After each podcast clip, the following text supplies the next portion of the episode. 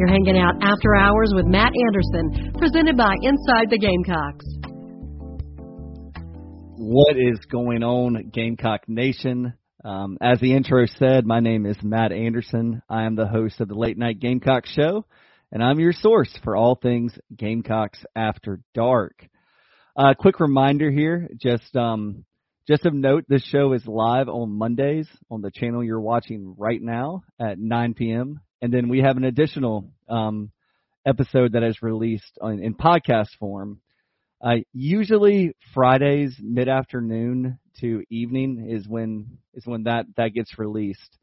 So uh, make sure that you're, you're you're staying locked in. I'm, I'm officially on Twitter now, um, so that's something I never thought that I would do. And um, if you're looking for me on Twitter, um, you can find me at Late Night Gamecock, and it's it's kind of weird. Twitter only gives you 15 characters to be able to make your little username. So it is um capital L, the number eight as an ocho. So capital L, number eight, and then it's N I T E Gamecock. So late night Gamecock. I'll I'll try and get the Twitter rolling. Um, I, I don't do a lot of social media, so um, I'm having to dip my toes in and figure all this out. But a lot of fun. I actually um, made myself a little um, logo, which is which is really fun. I'll, I'll make sure I get that over to Phil in the near future. And um, uh, good news. Um, in talking with my wife and um, my mother and a couple other people, you know, my wife and mother, um, two most important people in my life.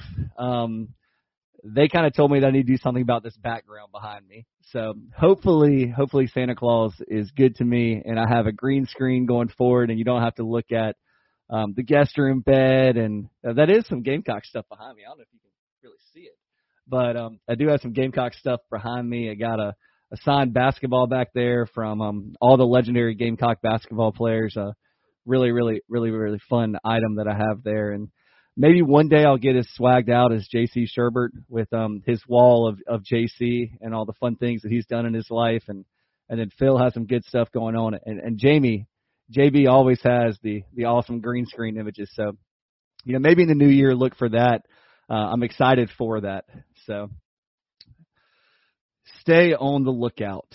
Uh, big news. Um, everybody wants to talk about the um, official visits this past weekend, and everybody has a lot to say about it. Mainly because I think that Gamecock Nation as a whole expected to have, you know, of the. I'll run through these guys really quick for you. Um, of the official visitors that that I, I believe were on campus this week, you had um, Oscar Adaway. You he's a running back. You had running back Elijah Green. You had running back Rocket Sanders. Um, Elijah Green's from North Carolina. Rocket Sanders, obviously from Arkansas. We know both of those guys well. We played against them in the past. Um, Oscar Adaway, I believe, is from North Texas or something like that. Really, really good running back.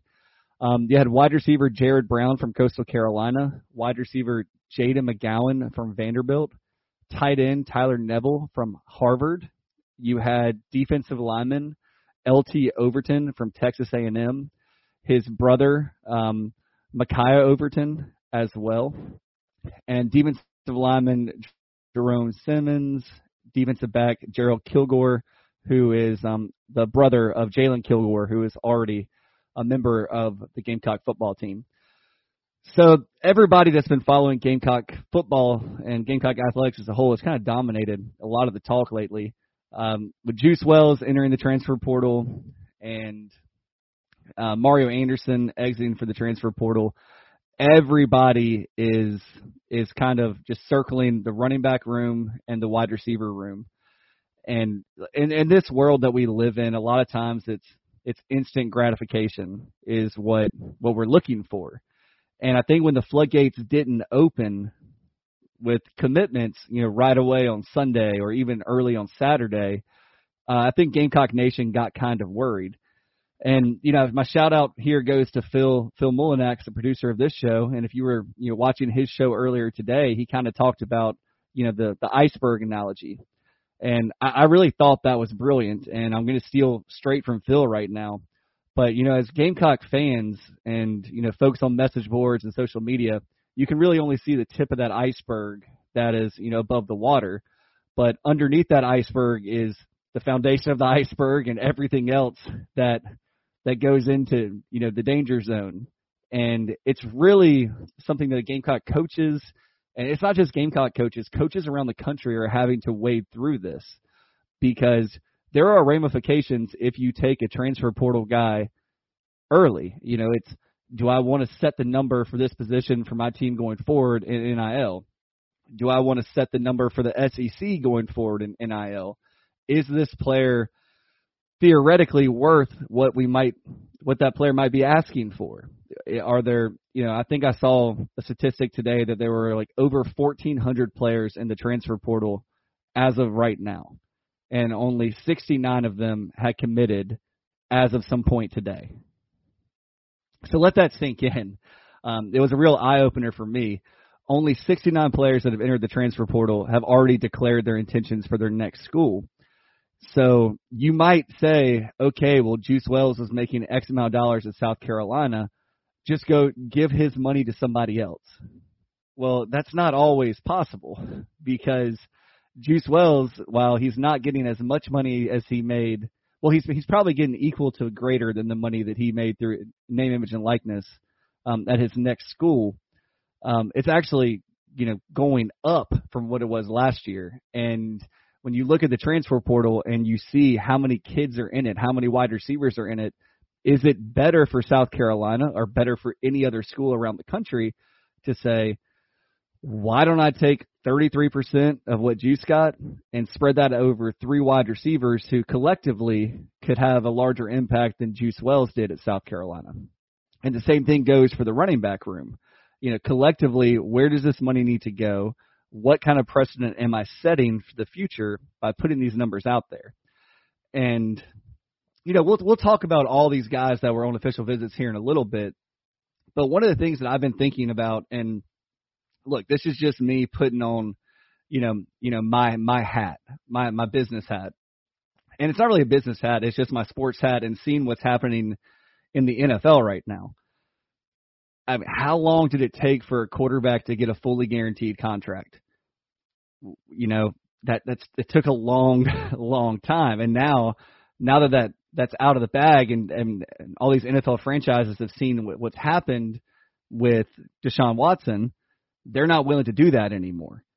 And at the same point, you kind of see all these running backs in the NFL kind of get blackballed and say, nope, the standard price for a running back is, you know, for an elite running back, we're not going over $10 million a year or $12 million a year or $14 million a year.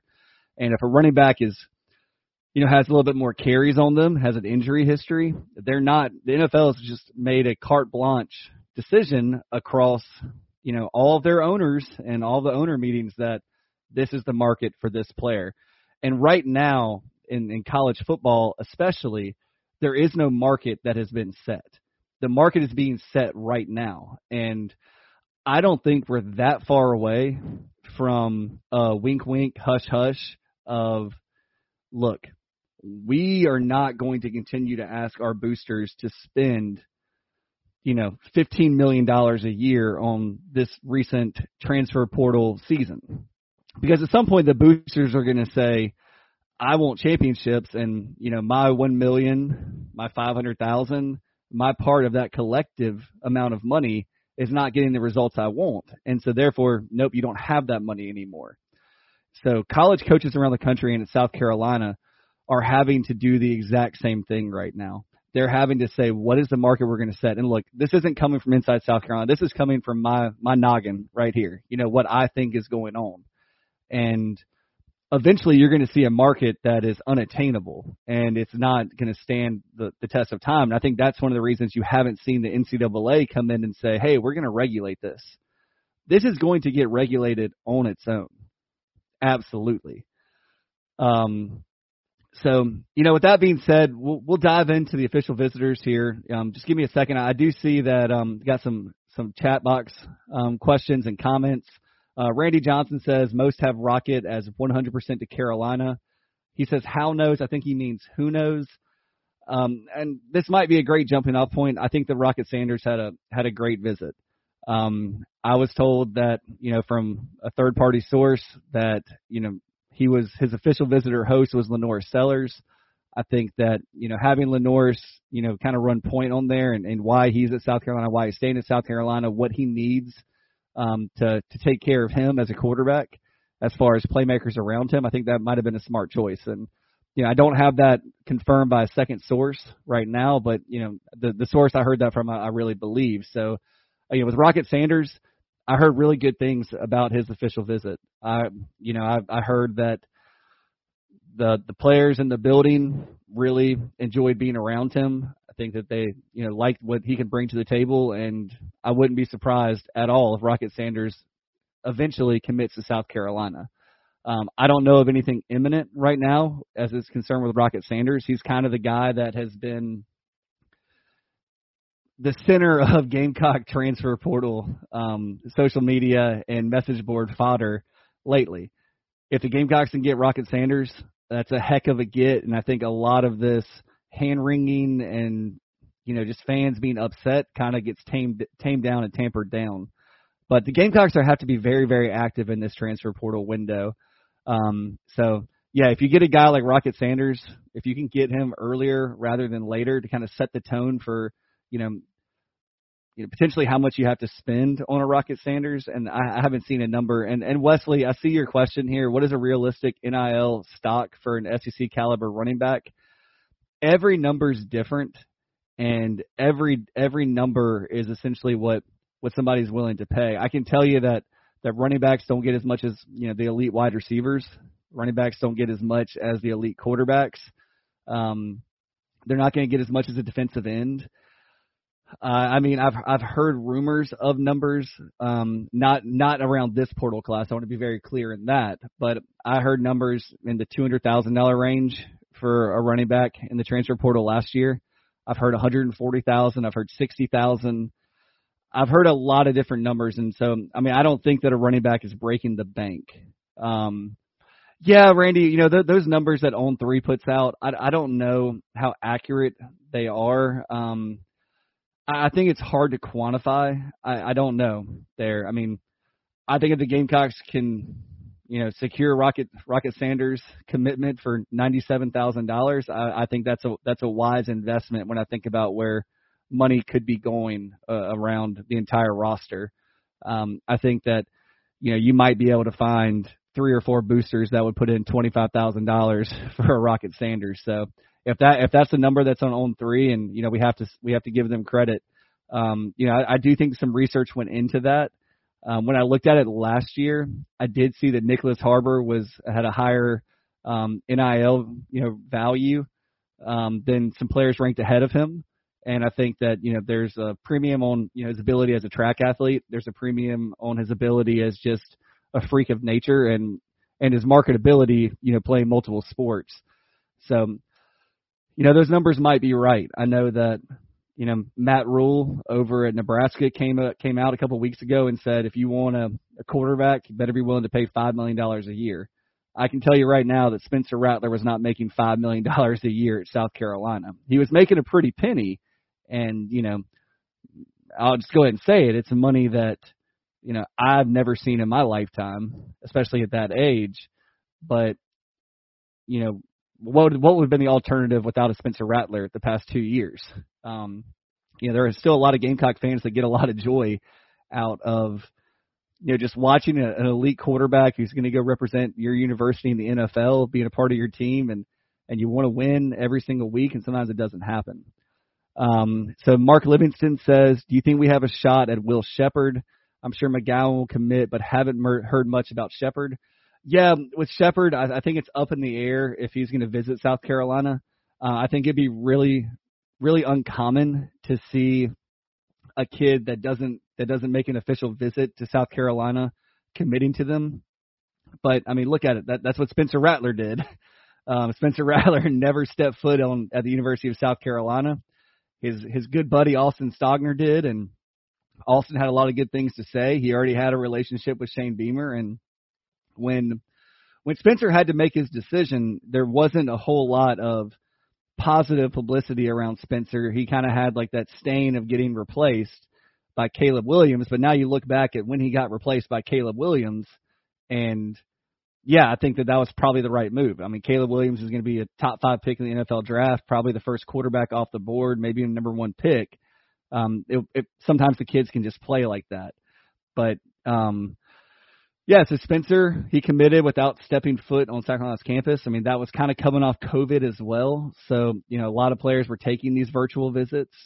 Um, but yeah, I mean, for Will Sheppard, I think he's got to get on campus for the Gamecocks to have a, a real a real shot at him.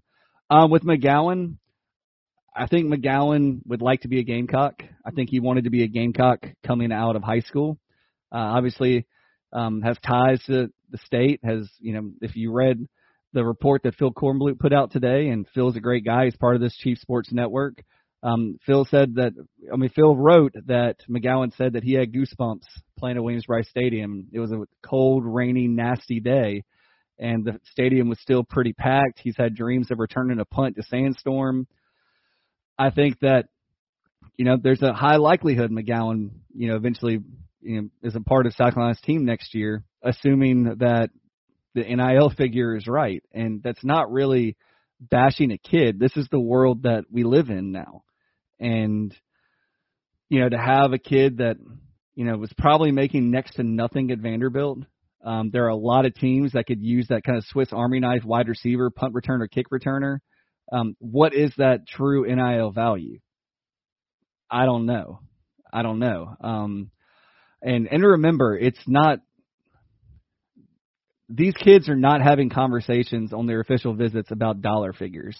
There might be some side conversations that happen between parents and, you know, boosters while kids are, you know, hanging out with players on the team. Maybe some of that stuff happens, but directly like it wasn't like South Carolina and and Shane Beamer were sitting in um uh, really quick um really quick McGowan is um what is his first name? I gotta get it really quick. Um Jayden McGowan. I wanted to call him Jared. Um, Jared actually, Jared Brown from Coastal, he committed to South Carolina. He was an official visitor. But yeah, Jayden McGowan's from Vanderbilt. He's kind of like a Swiss Army knife, like five eight, five nine, maybe 165 pounds, lightning fast, excellent return man. Uh, kind of like in your Ahmarean Brown phylum, but you know maybe a little bit better than Ahmarean Brown. Um, so back to what I was saying, you know, I don't I don't think that you know when they had their exit interview with Shane Beamer and Shane said, well, we'd like to have you as part of the team. You know, we have a spot for you. You know, with Jayden McGowan, they basically said that, you know, we made a mistake. We should have offered you out of high school. We're trying to fix that mistake. There are still side conversations that have to happen, you know, after that. And, you know, Shane Beamer can't be a part of those conversations. So I think that's why you, you saw, you know, a, a wide receiver commit pop today from the transfer portal. It's why you saw a off or a defensive defensive tackle Jerome Simpson popped today. You know, everything kind of lined up, and the player was willing to accept that offer. And right now, don't kid yourself. Every player on the roster that's a scholarship athlete is getting something through name, image, and likeness. Um, Wesley, I see your comment here. You say, "My goodness, this is basically professional sports." Um, in a lot of ways, it is, and I think it's going to become more and more like professional sports as we go on. I, I think that a lot of this stuff, and it might be three to five years away. Um, I think a lot of this stuff and the dollar figures and the numbers will get, you know, will taper down over time. But right now, this is just the world that we live in, and you know, you got to be prepared to spend a little bit of money. That's just that's just the truth of the matter on every single player. And unfortunately, in this name, image, and likeness and transfer portal era that we're in, South Carolina doesn't have the funds that that other schools may or may not have. So I know I know South Carolina doesn't have you know a 12 million, 15 million dollar annual pool for NIL money that they can just you know throw out at any at any given point. Um, and and you still like of that 12 to 15 million, let's just say like that's the number.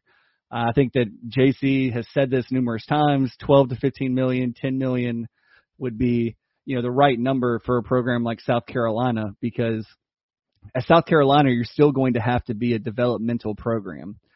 Uh, you're not just going to have you know even with name, image, likeness in the transfer portal, you're not going to have a team like Alabama, let's say, or Texas, or I'm trying to think, Southern Cal. I just think of these teams that have recruited really, really well and been really, really good for a long period of time. Like not just like the past 10 years, like traditionally, that have a tradition to sell in in in you know recruiting, not just the transfer portal. But think about that really quick, and just say, look at these trophy cases. And we just brought in the number 15 recruiting class in the country, and wouldn't you know it, we have a gaping hole at defensive end or offensive tackle or running back because we just put this guy in the NFL. He's going to be a first rounder. You don't have to be the man here. You have to be a part of the machine, and part of this machine will get you to the NFL. That's the difference where South Carolina is. So South Carolina is never, I, I shouldn't say never, but probably not likely to be able to sit there and say, all right, you know, we got nine of 11 starters coming back on defense next year. And we can probably only upgrade at the, the two open starting positions. Like that's not, it's not South Carolina. South Carolina still has to develop the players that, that play for them. And they have to go be able to find the guys that might be a tick ahead of a returning starter or, you know, three ticks ahead of a freshman who needs two more years to fill in these holes. And that's where South Carolina is going to have to be really, really active. Um, going through the official visitors, and I want to do that real quick. Um, Oscar Adaway is a running back. I think he's from like North Texas. I, I can't remember off the top of my head. Uh, five foot ten, 219 pounds. Really, really, really productive, productive running back. Um, a guy that would definitely help the running back room at South Carolina. I think he had a, a pretty daggum good visit. I, I, I would I wouldn't put him on commitment watch necessarily, but I, I wouldn't say it it'd be out of the realm of a realistic situation to see him ultimately commit to South Carolina. Um, running back Elijah Green from North Carolina, um, five foot eleven, two hundred ten pounds. You know, probably fluctuated between the running back two and running back three on North Carolina's depth chart. Uh, he has two years to play two. Uh, I don't know if I see South Carolina really going all in on him, you know, right out the gate. Um, it's nice to have him on campus. It's nice to put, you know, a temperature gauge on him, see what he looks like in person, you know, not just like the game tape you might have had preparing for North Carolina this year or, even the game film that you have. And obviously they're looking at game film from, you know, this season, but um, never a bad idea to have a kid that's um, from Georgia, you know, come to your campus. And, you know, a lot of these guys, I mean, especially the guys that have, you know, multiple years remaining in college, you know, it's never a bad thing to make a relationship and a connection with them and bring them on campus for an official visit. And because, you know, when, when Elijah Green, you know, if he doesn't end up at South Carolina, ends up at his next school and he has that free transfer because he's a graduate – maybe South Carolina has a hole again, and they can bring an Elijah Green in there and fill, you know, a hole. Rocket Sanders is the big one. Um, originally from Rockledge, Florida, South Carolina finished number two in his recruitment. He was kind of a um, wide receiver hybrid running back type of deal when he came out of came out of high school. Uh, six foot two, 242 pounds. He has one year of eligibility left. Um, for those of you that remember, I mean, he put up 154 yards rushing against South Carolina two years ago. Had a, a first team All SEC, I think a second team All American two years ago. He got hit by the injury bug this year at Arkansas. Played behind a pretty pretty horrible offensive line. You know, no different than South Carolina players. Play, South Carolina running backs had to run behind, and Spencer had to be protected by this year. Um, he's a guy that I think South Carolina has a lot of staying power with. I think that he had a really good visit, and I, I've seen I've seen all the rumors that are on message boards right now, and everybody's saying that Rocket Sanders is a 100% lock. Um, I can't say that right now. I think that you know with these types of situations, especially coming off a visit, he had a really good visit, and maybe it's a numbers game now. And yeah, I'm not going to say it couldn't pop you know, tomorrow's Tuesday, Wednesday, Thursday. I think that you, you probably want to get him in the boat before next weekend because that that's just another opportunity for him to visit somewhere else. So I think with Rocket Sanders, you know, if you're if you want to go all in on him, and I think the Gamecocks should, you try and lock that down in the next two or three days. But he's very open to South Carolina. I can tell you that, and he can see himself at South Carolina. He likes South Carolina, um, so I would say cautiously optimistic on Rocket. Um, so wide receiver Jared Brown from Coastal Carolina, uh, six foot, 190 pounds. He has two years of eligibility, two years to play two. Uh, really electric player. Um, you know, I, I watched some highlights of him like, from Coastal, and he's a guy that can get behind the defense. He's the guy that can take a take a little screen pass and go 52 yards. Uh, he he's an upgrade over what South Carolina had last year in the receiver room, and he was a big get for South Carolina today. Uh, he's a guy that you know everybody was all about Eddie Lewis coming from Memphis. Um, Jared Brown's probably probably a little bit better than Eddie Lewis, maybe a lot better than Eddie Lewis um, coming out of Coastal Carolina. Uh, we talked about wide receiver Jayden McGowan, five foot eight, 181 pounds from Vanderbilt, two years to play two. He's a guy that I would have thought would have committed to South Carolina shortly after his visit or on his visit this past weekend. I can't tell you what's stopping him from pulling the trigger. I don't know. I don't think it's a South Carolina thing. I think it's a Jayden McGowan thing. I know that Jayden McGowan wants to take a trip to Boston College.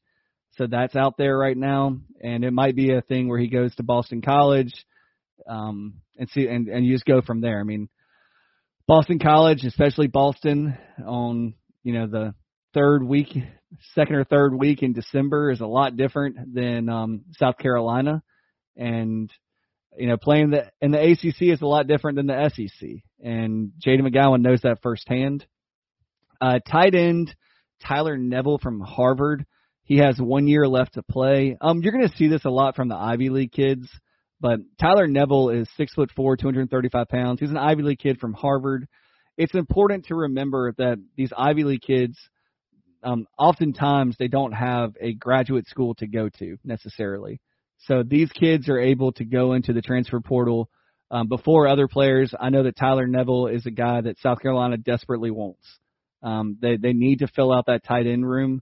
Um, I I mean I think that you're going to see um, blanking on his name right now who was everyone's favorite tight end? Someone help me in the chat box this year. He did it. He played behind Trey Knox. And I don't know why I'm blanking on his name at the moment, but um, yep, Phil's got me. Phil, Phil always has me. Joshua Simon. Uh, Joshua Simon's going to come back. I feel pretty strongly about that.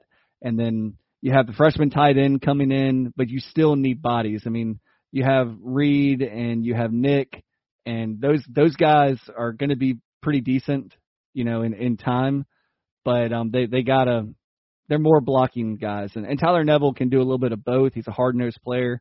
Um, I, I think he'd be a big get for South Carolina. The next two we have to talk about are two defensive linemen, the Overton brothers from Texas A&M.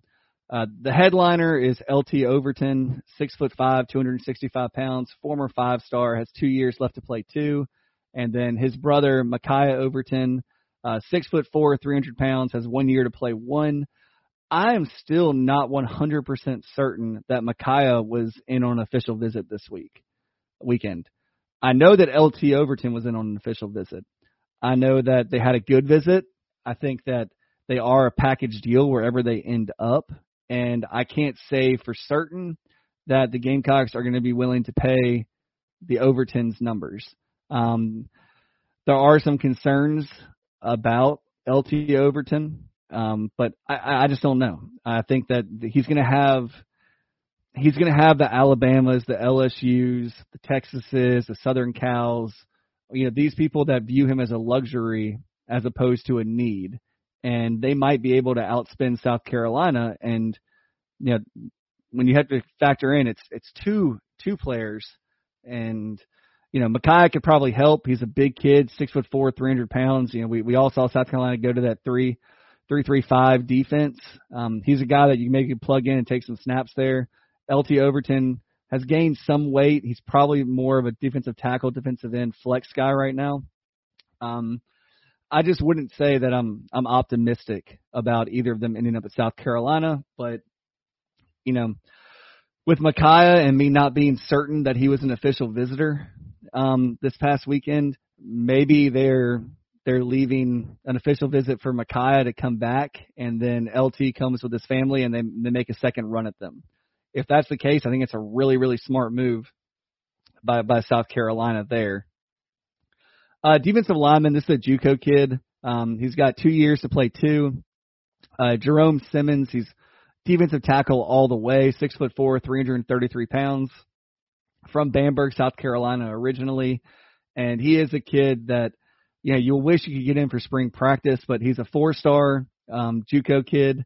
Um, so he's gonna he's gonna boost the Gamecocks recruiting numbers for those of you that like to see high number or low numbers by um, Gamecock Gamecock recruiting um, team rankings. He's a guy that you know is to have to play next year. He's to have to be a plug and play guy, especially with only two years to play remaining. Um, big pickup for South Carolina. You can't get enough defensive linemen, especially defensive tackles, and we all know where South Carolina has been lately um, when it comes to defensive tackles either developing or, or staying with the program for four years. So big get. I think that it was a big need, an absolute humongous need. Uh, the last kid that had, took an official visit this past weekend is um, defensive back um, Gerard, Gerald or Gerald. I think it's Gerald Kilgore. Um, this is Jalon's brother. He has three years to play three. He's a he's a kid that I think can play at the Power Five level. Um, if nothing else, he'll help out on special teams, but I think that he could crack the two deep in his time at South Carolina. Uh, he's going to take, I think, an official visit to Auburn. Um, I I thought he was another kid that was going to jump on the offer. I know that Jalon's really really happy at South Carolina, and they're just making sure that it's the right place for both brothers. They're not scared to go separate ways. You know, they've already kind of done that with Jalon playing at South Carolina and his brother Gerald playing at Tennessee Tech. Um, great, great family. I don't think they're playing any recruiting games or NIL games or anything like that. This is really just the family trying to find the right spot for Gerald. And and I think it's probably going to be South Carolina when it's all said and done. I think that you know that just makes the most sense. Um, one note about Gerald and, and Jalon did the same thing. Their father is a pastor, and they both left their official visit in time to get home for church on Sunday. Uh, Jalon when he took his official visit, and and Gerald did the same. So, um, always want to bring high quality, high character kids into the program, and and I think that every single player we've talked about so far fits that mold.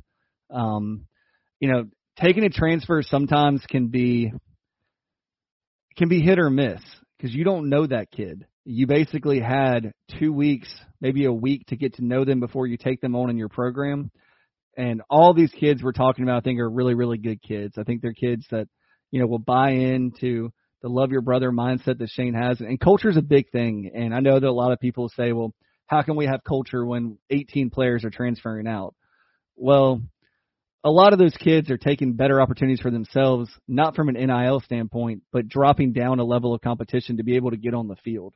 The SEC is a really, really hard place to play football.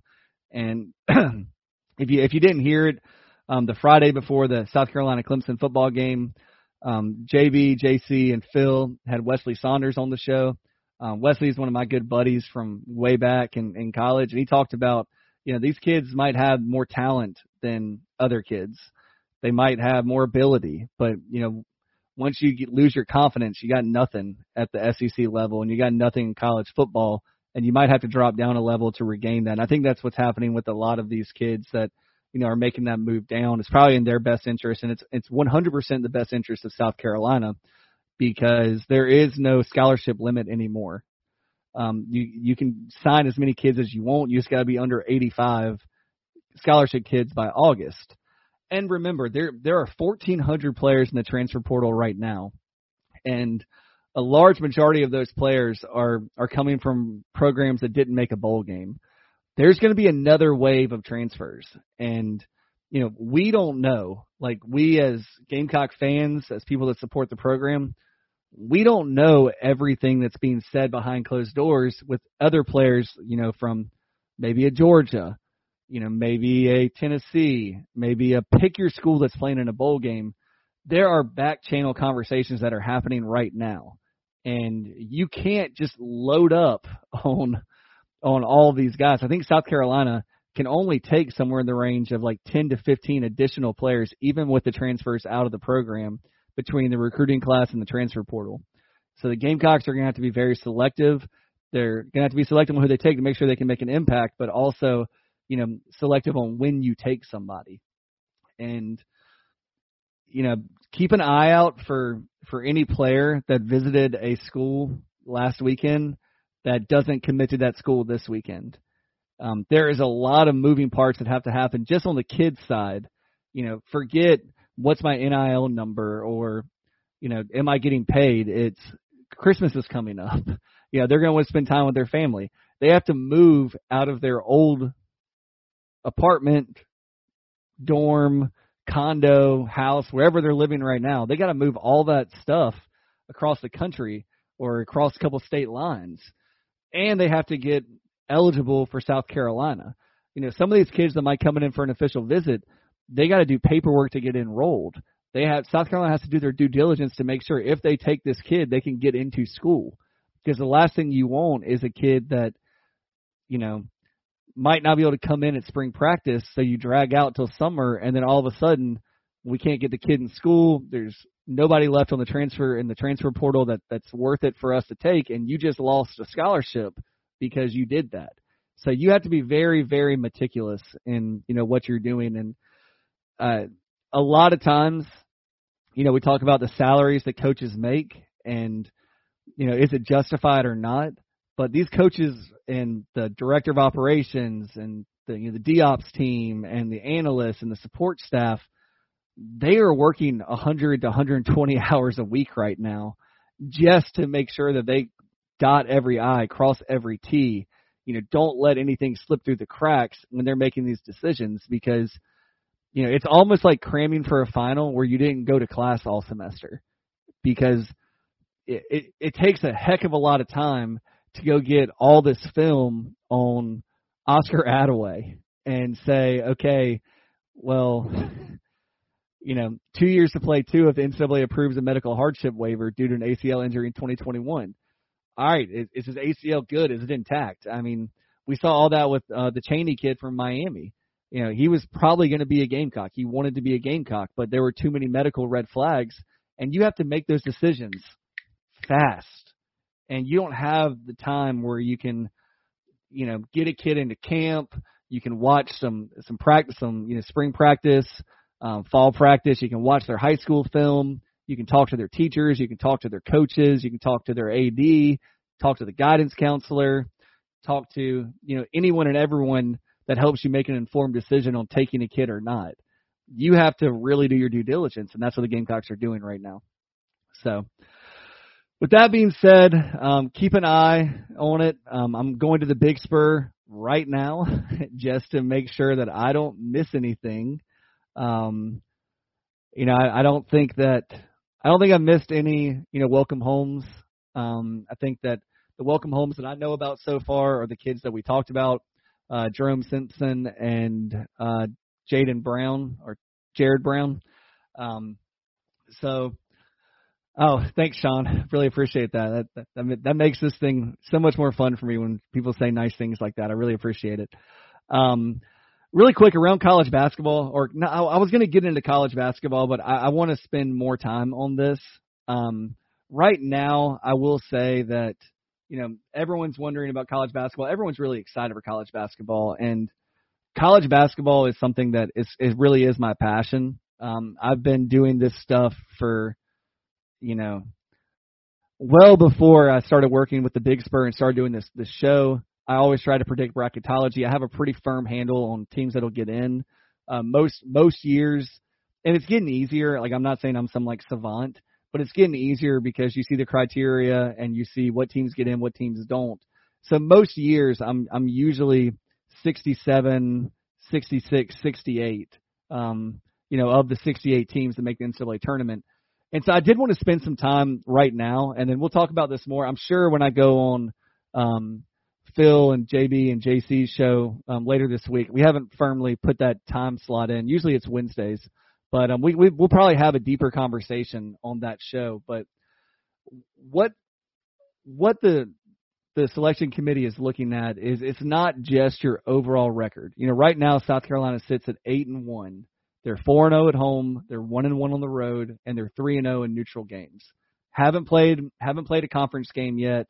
Um, South Carolina's 8 and 2 in their last 10. Um, they've won 5 in a row at home, one in a one in a row on the on the road. And right now the net the net rankings and this is a big thing that people sometimes miss. The net ranking does not mean that you are you know, if you have, let's say, right now the Gamecocks have a, a 28 net rating, that doesn't necessarily mean that the selection committee views you as the 28th best team in the country. Um, I can go through it right now, and there are teams like I think like Duke, North Carolina, Kentucky. You know, Ole Miss is undefeated. All those teams are below South Carolina in the net. What the net is used as is a sorting tool. So they've they've sorted this, and you have quadrant one, quadrant two, quadrant three, and quadrant four. And so and so that's what they're looking at when they do this. And and the quads are, are set up where, you know, if you beat a team at home that has a net rating of one to thirty, then you get a quad one game. Whether you win or lose, you either get you know, you're one and one or you're one and oh or you're oh and one if you've only played one of those. And then quad one goes, I think, um, teams ranked in the net one to seventy five on a neutral court um, and you get a win loss, same type of deal. And anybody over 75 on a neutral, um, you have quad three and quad four. So what the Gamecocks need to avoid is quad three and quad four losses.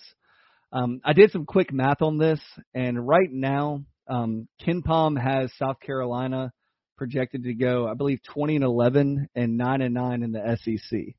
Um, and if you look at the KenPom page, you'll kind of see this. If you actually count it up, he his his win loss predict predictions say eight and ten for South Carolina in the SEC. But if you look at the bottom, he he predicts them to go nine and nine. That's just because some games literally are such a coin flip that he's saying South Carolina could win or lose, plus or minus. You know, you could have seven, you go seven eleven, you could go nine and nine. So if you count it up, he has eight SEC wins. And in 2023, there were two teams that made the NCAA tournament out of the SEC that were eight and ten in conference. That was Arkansas, who got in as an eight seed, and Mississippi State, who got in as an 11 seed. Now, if you look at the KenPom ratings, Arkansas was ranked as the 22nd best team in the country, and Mississippi State was ranked as the 53rd. Um, if you go back to 2022, no team from the SEC made the NCAA tournament with an 8 and 10 conference record. Mississippi State had a had a ranking of 49th on KenPom, and they were left out of the tournament. In 2021, there was no um, NCAA tournament due to COVID, and in 2020, Bama had an eight eight and 10 record in the SEC. They were ranked 60th in KenPom, and they got left out. So, you know, as we look at it right now, you know, eight and ten, nine and nine puts the Gamecocks firmly on the bubble, and that's where KenPom has them right now. Now, the good thing is what I just talked about when you look at this as a sorting tool is right now KenPom has the Gamecocks projected to go three and seven in quad one games, three and three in quad two games, so a combined record of six and ten. And then in quad three games, he had, KenPom has the Gamecocks going three and one, and in quad four games, ten and zero. So um, combined quad three and quad four, 13 and one record. One quad three loss isn't going to kill you. Now, you probably want closer to a 500 record in Q1 and Q2 games to feel really good about your chances. So, and, you, and if you and when you look at KenPom, like a lot of these games that you know might be a quad one or a quad two game, specifically the quad two games, he might have the Gamecocks losing by three points. Now that could swing the other way. I mean that that's such a tight margin that you know the Gamecocks could sneak out two more wins out of there and finish at eight and eight in quad one and quad two if the Gamecocks do that, you know, they're looking at a, you know, a pretty good, I mean, what, 10 and 10 and 8 SEC record combined with a 12 and 1 non-conference. Um, so that puts the Gamecocks at 22 wins. They probably be in the field, but don't get hung up on 20 wins to get you in. That's just not the way it works anymore. It has to be the right combination of wins.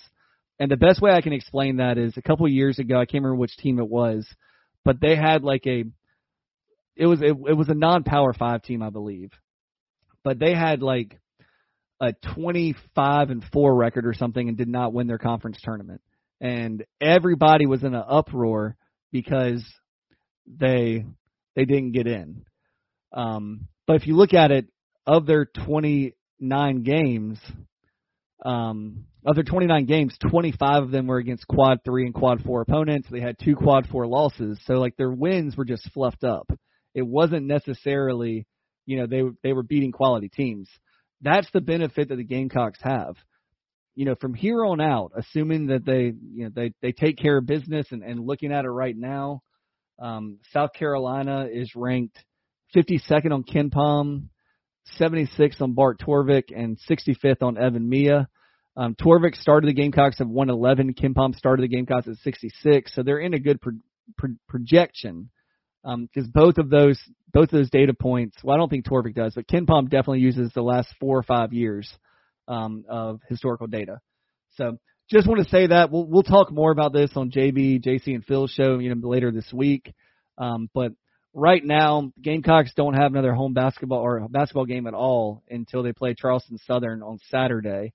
Um, so this is this is going to be football talk. I'm sure that you know JB and and and Phil spend a lot of time talking about college basketball. So if you want a college basketball fix, you can go there.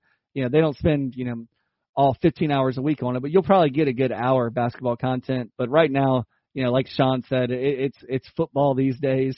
Um, that's what everybody wants to talk about. So we'll we'll talk about that. But I did want to give a little bit of a, a synopsis of how um, what the Gamecocks road looks like um, in college basketball. And don't forget, I saw um, South Carolina put out a statement today on Instagram or social media that um, all home men's and women's basketball games, the rest of the, rest of the December calendar, um, it's free concessions.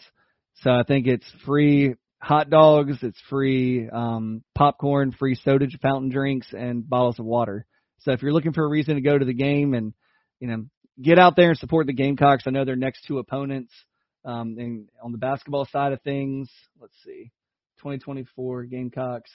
Um, you have you have four more games at home. So you got Charleston Southern, Winthrop, Elon, and Florida A&M. So get out there and support the Gamecocks. Hopefully they have a 12-1 record going into conference play, and um, that that would probably mean that Saturday, January 6th, at home against Mississippi State would be a sellout um, for for men's basketball, and that's fantastic. Um, men's basketball needs all the support they can get. But yep, it it is it is football time right now, and and we'll get back to regularly scheduled football content on Thursday night show. Um, again, if you want to go follow me on Twitter, um, I mentioned at the beginning, um, I'm dipping my toes into social media. It's um, late night Gamecock is the username, and it's capital L, um, the number eight, and then it's night spelled N-I-T-E Gamecock. So it's um username is at late night Gamecock. You can find me there. You can always reach out to me um, via email at um, late night Gamecock show at gmail.com.